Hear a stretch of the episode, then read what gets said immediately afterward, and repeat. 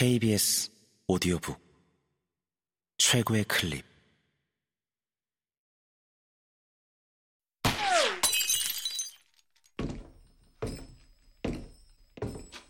KBS 오디오북.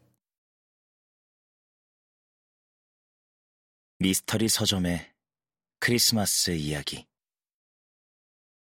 크리스마스가 남긴 교훈 토머스 H. 쿡 지음 성우 송기원 읽음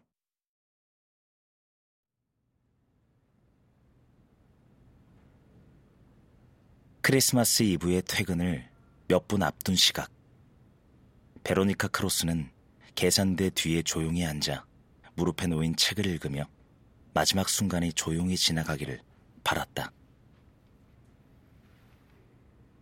그녀는 미스터리 서점에서 거의 10년 동안 토요일에만 일했다. 토요일만 되면 서점 주인은 코네티컷에 있는 별장에 갔고 정직원들은 도시 곳곳에 있는 아파트로 흩어졌다. 베로니카는 고객을 매장 안으로 들이고 질문에 답하고 돈을 받고 구매한 물건을 쇼핑백에 넣어준 후 다시 서 56번가로 내보내는 단순한 일을 했다. 머리를 써야 하는 작업은 거의 없었다. 그녀는 진짜 직업인 프리랜서 편집자 임금에 추가되는 이 작은 부수입으로 다른 서점에서 책을 사보거나 가끔 외식하고 브로드웨이 쇼의 할인 티켓을 사곤 했다. 저녁이나 쇼도 거의 혼자 즐기는 편이었지만 자기와 취향이 비슷해서 책을 읽고 감상을 공유할 수 있는 친구와 간혹 시간을 함께 보내기도 했다. 로맨스는 거의 포기했다. 남자들은 대개 유치하고 성가시며 이기적이기만 했고 공을 들이고 싶을 만큼 괜찮은 사람을 만난 적도 없었다. 가끔 한껏 치장하고 남자 앞에서 행복한 표정을 지어봐도 몇 분만 지나면 택시를 잡아 집으로 돌아간 뒤 침대에 들어가 책을 펴고 싶어지기 일쑤였다. 베로니카는 검은 데님 바지와 검은 터틀넥 스웨터를 입어도 어울렸지만 대체로 단색 롱 스커트에 어두운 색조의 블라우스를 받쳐 입는 우아한 스타일을 선호했다. 키가 크고 호리호리하며 누가 봐도 매력적인 신체 조건을 가졌는데도 튀지 않는 쪽을 택했다. 사람들은 원대한 꿈을 쫓고 권력을 갖고 싶어 하며 이름을 떨치기를 원하지만 혼자 책 읽기를 좋아하는 그녀로서는 이해가 안 되는 일이었다. 베로니카는 뒤쪽에 걸린 벽시계를 본 후 손목시계를 들어 시간이 맞는지 확인했다. 두 시계가 똑같이 이제 15분만 더 버티면 된다고 말해 주었다. 밖에는 폭설이 내리고 있었기에 베로니카는 책에 빠져서 남은 시간을 보내면 될 듯했다. 서점은 아주 고요했고 시계바늘의 부드러운 째깍 소리만 울려 퍼졌다. 그녀도 인간 세상의 일부라는 사실을 상기시키는 유일한 소리였다. 그때 그 일이 일어났다.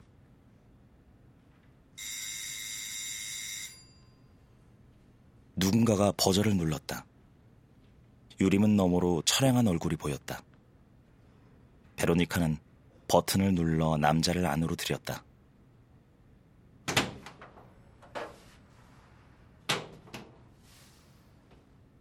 남자의 이름은 해리 벤썸. 토요일만 되면 서점에 나타났지만 하루를 마감하는 시간에는 나타나지 않았다.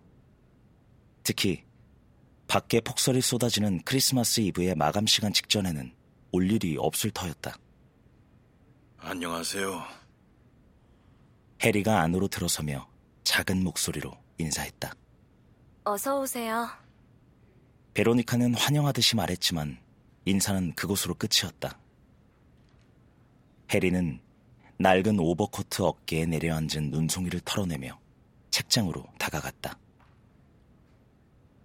다시 고개를 들었을 때 보게 될 광경을 익히 잘 아는 베로니카는 바로 책으로 시선을 돌렸다. 한편 해리는 언제나처럼 페이퍼백이 진열된 책장을 마주하고 있었다. 그의 뻣뻣하고 희끗희끗한 머리카락은 천장에 걸린 전등 불빛을 받아 희미하게 빛났다. 둥근 어깨는 아래로 축 처져서 쓰러질 듯한 자세였다. 아니면 늘어나고 닳아 금방이라도 끊어질 듯한 줄이 보이지 않게 간신히 그를 지탱하고 있는 듯했다. 베로니카가 생각하는 가장 슬픈 일은 해리가 한 번도 좋은 책을 사본 적이 없어서 문학의 진정한 황홀경에 빠져보지 못했다는 사실이었다. 해리는 좋은 문구 하나가 힘든 세상을 견뎌낼 힘이 되어주는 것도 중심과 균형 감각을 잃지 않게 삶의 외연을 확장해 주는 것도 경험해 보지 못했을 터였다. 계산대 뒤에서 수년을 보내는 동안 베로니카는 인간을 두 종류로 나누게 되었다. 좋은 책을 읽는 사람과 나쁜 책을 읽는 사람.